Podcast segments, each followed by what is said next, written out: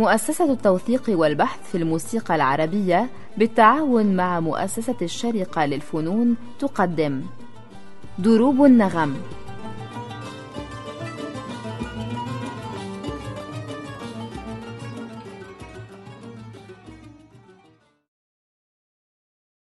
سادة المستمعين أهلا وسهلا بكم في حلقة جديدة من برنامج دروب النغم.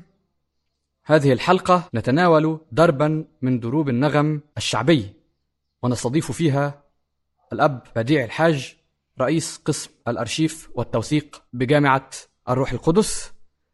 سيحدثنا عن الموسيقى الشعبية في لبنان. أهلا وسهلا بالأب العزيز. أهلا فيك أستاذ خير مصطفى. شرفت وإن شاء الله آه، تكون الحلقة مثمرة للمستمعين. ربنا يخليك إن شاء الله بوجودك يا سيدي الفاضل. الله يخليك. طيب نبدأ من البداية من مرحلة التكوين بقى. نعم يعني نتكلم عن الموسيقى في مرحلة التكوين هذا شيء صعب لأن الموسيقات التراثية والموسيقات الشعبية لا أحد يعرف كيف تكونت في البداية.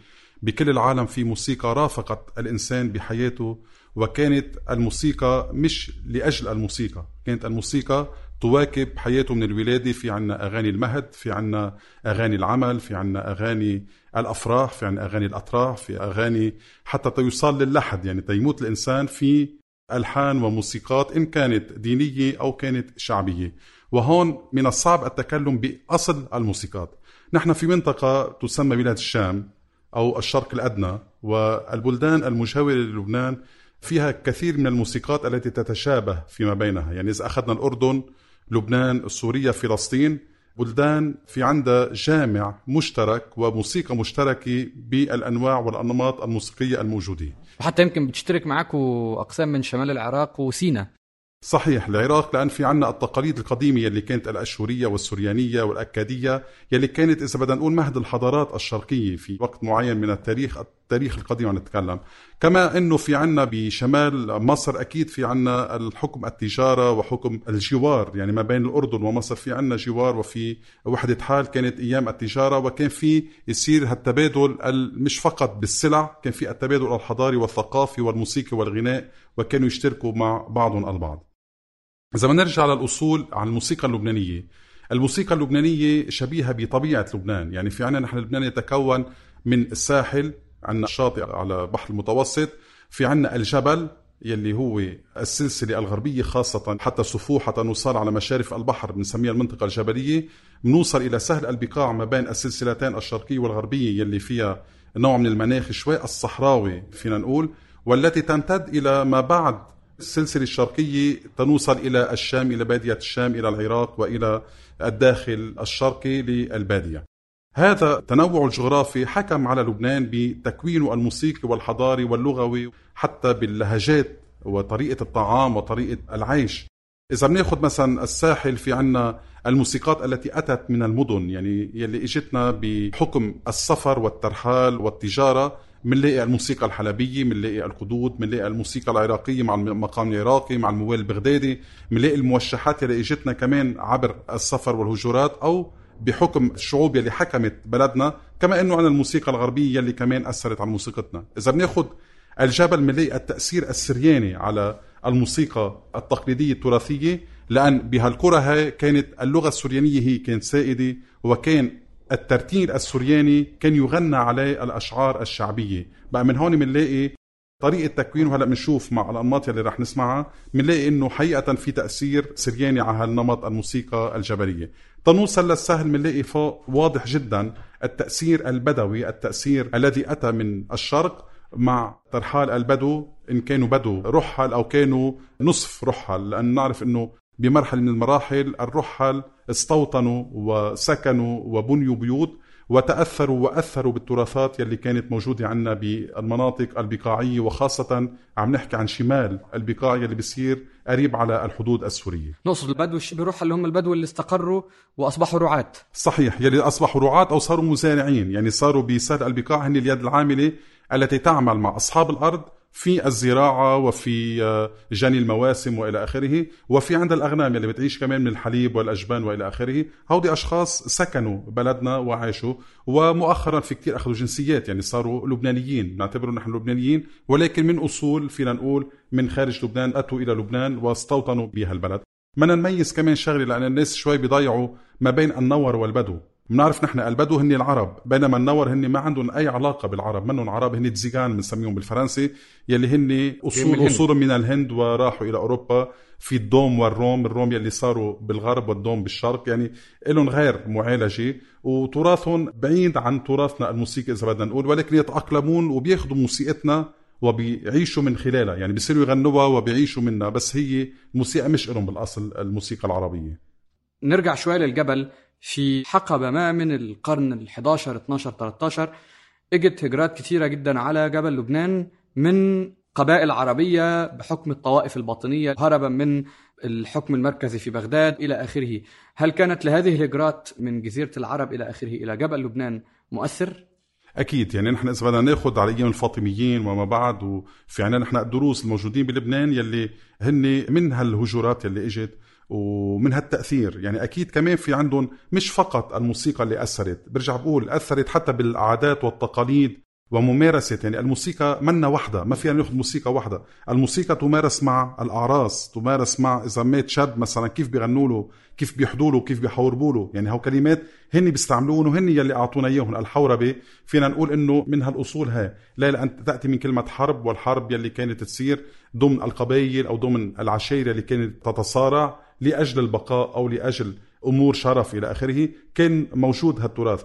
أكيد كله أثر. يعني نحن فينا نقول الموسيقى التراثية اللبنانية هي مزيج وخليط في بوتقة. هي اللي هي لبنان يلي أعطتنا هالانصهار في الحضارة الموسيقية وأعطتنا ما يسمى بالموسيقى التراثية اللبنانية ولكن ما فينا نقول في موسيقى وحدة تراثية لبنانية. بكل منطقة في عنا طريقة وفي عنا طريقة إداء وفي عنا طريقة ممارسة لهالموسيقى. هالحضارات اللي إجت عم نحكي القرن الثاني عشر كان في عنا كمان المماليك وفيما كان في عنا الصليبيين. هالتأثيرات الشرقية الغربية صار في كر وفر. يعني ناس تهرب إلى الجبل تاخذ معها تراثها وتقعد بالجبل بتراثها. وهون فينا نقول نقطة إنه الاضطهاد حافظ على التراث اللبناني بشكل من الأشكال، يعني مش فقط إنه نحن أخذنا تأثيرات غربية بحكم الاضطهاد الشعب صار يتقوقع ويعيش بمناطق منعزلة خوفا من المضطهد، بقى هون كان ياخذ حتى تراثه ويغني لوحده ما يتأثر بحدا لأن هو كان خايف إنه يتلاقى ويتفاعل مع بعض الشعوب. كان خايف من الاندثار تقصد؟ صحيح. نعم. طيب نرجع آه، أكثر خلينا نرجع لأنه أنا القصة دي شوية تستهويني. أول تنزيلات اللي عملها ماري فريم بالقرن الرابع. نعم. هل هذا أول مؤثر للموسيقى الشعبية على الموسيقى الدينية أو إيه هلا التاثير نعم. بتعرف إنه مار افرام مش هو اللي بلش كان في شخص قبله بالقرن الثاني اللي هو برديسان. برديسان كمان كان مسيحي بوقتها بس كنا بعدنا بالقرون الأولى المسيحية وكان في البدع مع العقائد يلي طلعت. برديسان كان غنوصي سموه يعني كان الفلسفي يلي تؤمن إنه الإنسان بمعرفته الشخصية قادر يعرف الله وإلى آخره. بقى هون حرم. يعني فصلته الكنيسة يلي كانت موجودة بحينها. هو يلي بلش بتركيب الأشعار الدينية على الألحان الشعبية. ليه لأن شاف إنه الناس كان بمنطقة الرها يلي هي بتركيا حاليا منطقة الرها كانت الناس تحب الموسيقى تحب الغناء وتحب الأشعار. فصار يشوف يعلم عقيدته بالشكل الطبيعي بالوعظ وبطريقة الإقناع ما يوصل لنتيجة لأن الناس مزارعين الناس بسطاء في معيشتهم منهم فاضيين يقروا كلهم فلاسفة. بقى من هون شافهم بيغنوا بحفلاتهم. أخذ الألحان الشعبية وركب عليها أشعار دينية وأشعار بتحكي عن العقيدة ويلي كانت العقيدة مناقضة للعقيدة بنسميها كنا بوقت الأرثوذكسية يعني الإيمان المستقيم المسيحي. مر افرام اجى بعده ب 150 سنة تقريبا. كمان عم بيعمل ذات الطريقة بس كان تأثير برديسان بعده موجود عقائديا. تيمحي له هالتأثير استعمل سلاحه نفسه يعني كمان أخذ من الألحان الشعبية وركب الأشعار والمواعظ حتى مش فقط أشعار يعني حتى في عنا كلام منثور يعني كلام بلغة مكتوبة مش شعرا وركبها على الألحان اللي كانت موجودة بوقت الأنغام. وهون بلش مرفريم سموه الأفراميات.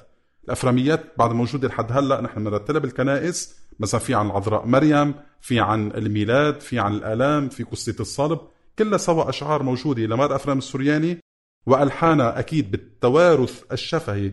ما كان في كتابه بوقتها موسيقية وما حصلنا على شيء من تدوينات إلا على الأشعار يلي بقيت من وراء. ولكن الموسيقى للأسف أكيد ما كان في طريقة للتسجيل وما كان في طريقة للتدوين الموسيقي. كانوا يعتمدوا على التوارث الشفهي. ونحن نؤمن إنه التقليد هو يلي وصلنا بألحانه. الأفراميات بعدها بنرتلها بالكنيسة وأثرت إذا بدنا نقول مثلا على القرادي على الموشح البلدي على المعنا هول الأنماط اللبنانية الموجودة بالجبل خاصة. فينا نقول إنه أصلا بتركيبها الشعرية وبألحانها فيها تأثيرات كتير سرينية من مر أفرام. والدليل إنه في ألحان بتقال إلى وقتنا هذا في الدنيا والدينية 100% صحيح. بنلاقيها هون وبنلاقيها هون. وحتى في نحن عندنا بالألحان السوريانية الألحان الشعبية اللي بنرتلها بالكنيسه إذا بتحط لها إيقاع فيك تقوم ترقص دبكة عليها. يعني أكيد إنه ما رح تصير لأنها دينية ولكن عم بحكي أنا عن النغم مش عن الكلام. النغم قريب جدا من الألحان الشعبية التراثية الفولكلورية. هب لي مرد صغر لب دخيوط قم كل ميك. والهفر الدامخ له لحطة وسينت بيروت المعول طيب تخمر تحاسي وابدم خوت الحاطين حلول خلي ومحاسيون طيب تحب نبدأ رحلتنا مع القوالب بالمناطق ولا بالقوالب دون التمييز المناطقي؟ فينا نحكي عن اثنين سوا. إذا بدنا نميز القوالب الموسيقية فينا نقسم الموسيقى اللبنانية التراثية لعائلتين كبار يلي هن يلي جاي من الشرق ويلي هو بالجبل. بالساحل برجع بقول التراث رحل فيما بعد مع النزوح السكاني من السهل والجبل إلى الساحل حملوا معهم. ما كنا نشوف ببيروت يغنوا العتابة وما كنا نشوفهم يدبكوا الدبكة اللبنانية والدلعونة وإلى آخره إلا مؤخرا مع النزوح السكاني إلى الساحل اللبناني.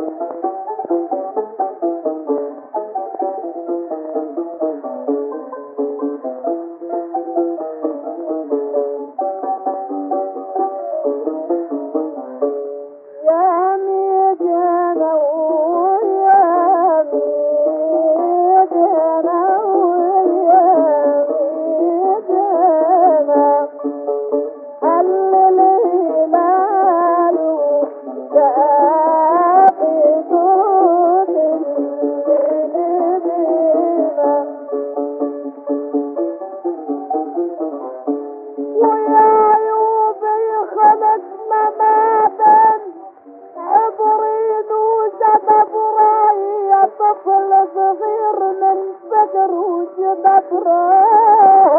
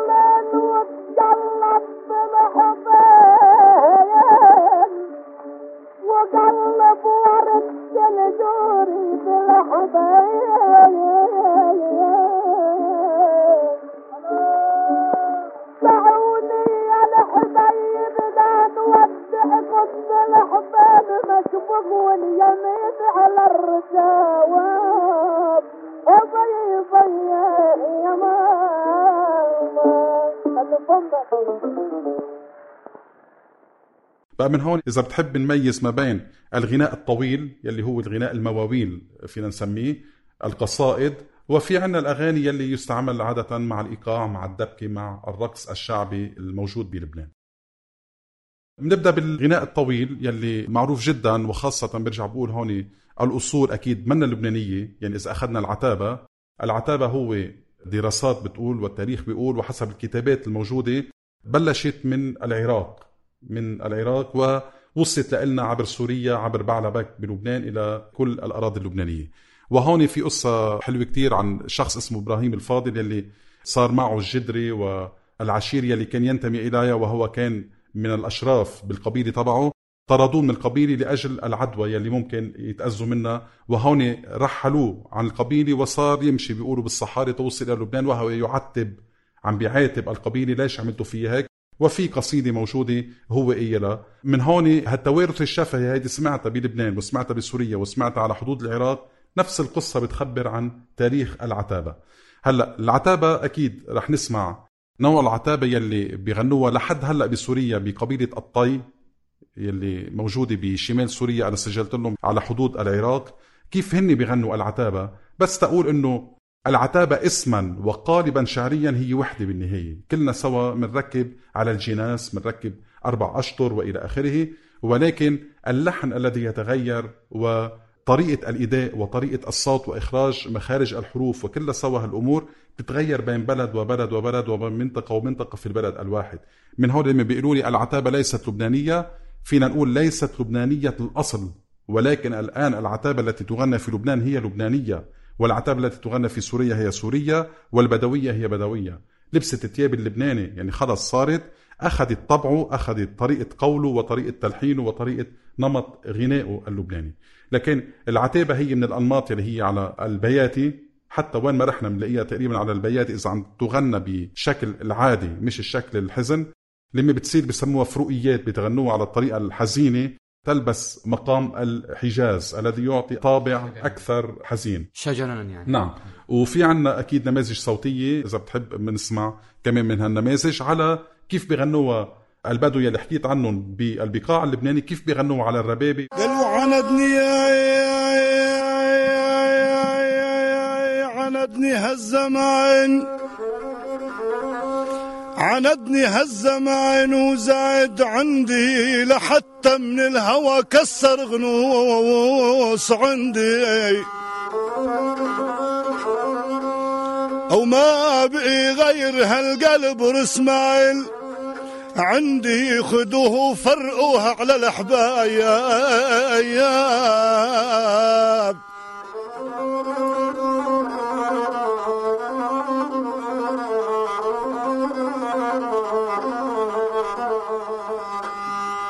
وفي عنا كمان أنماط على مقام البياتي كمان تغنى أو جنس البياتي لأن ما فيها مقام لأن سلمها قصير يعني منه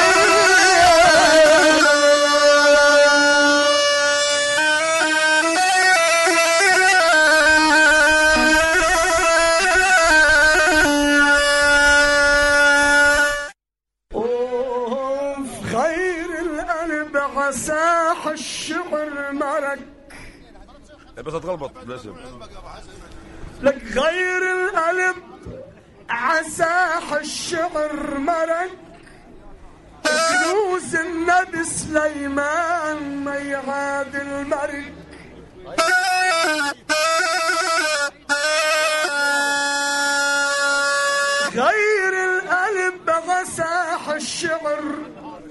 مرق من كنوز النبي سليمان ما يعاد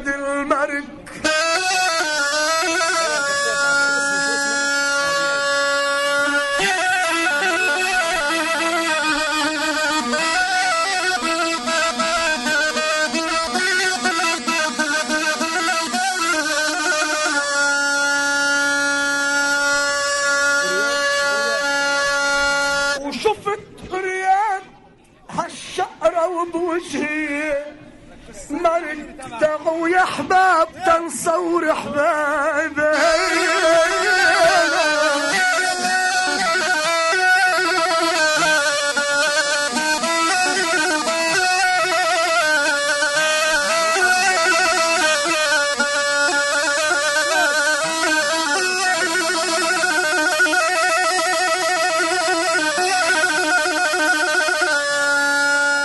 وإذا بتحب نسمع كمان ال- الأصل العتابة الموجود عند قبيلة الطاي تياخدوا فكرة المستمعين كيف كان ممكن أصل العتابة ببداياته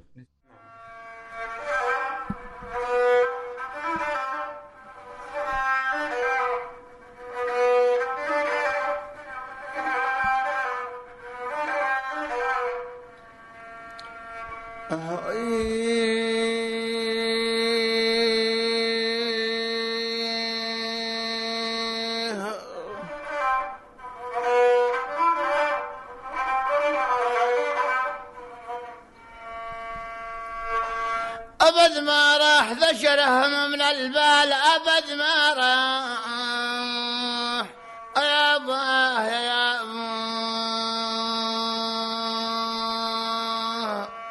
أبد ما راح ذشرهم من البال وهواهم رياقي يابا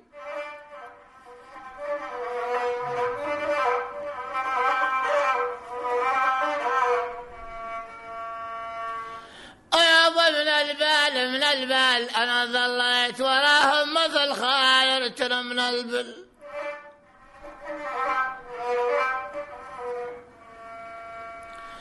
أنا ظليت وراهم مثل خاير من البل. اتحنوا على الولف تهرف رقاب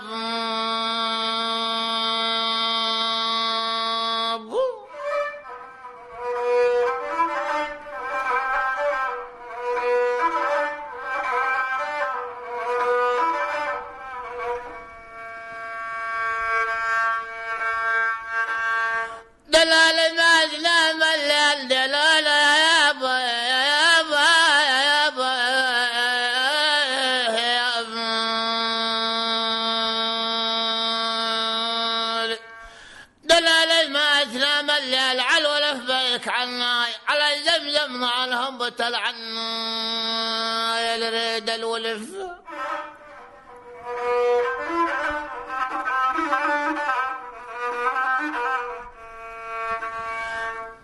ولا ريد الولف لا يقعد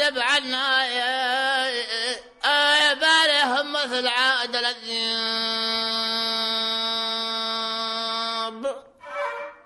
إلى هنا أصدقائنا المستمعين نصل إلى ختام حلقة اليوم من برنامج دروب النغم.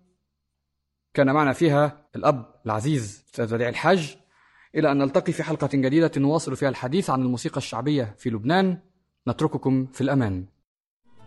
دروب النغم.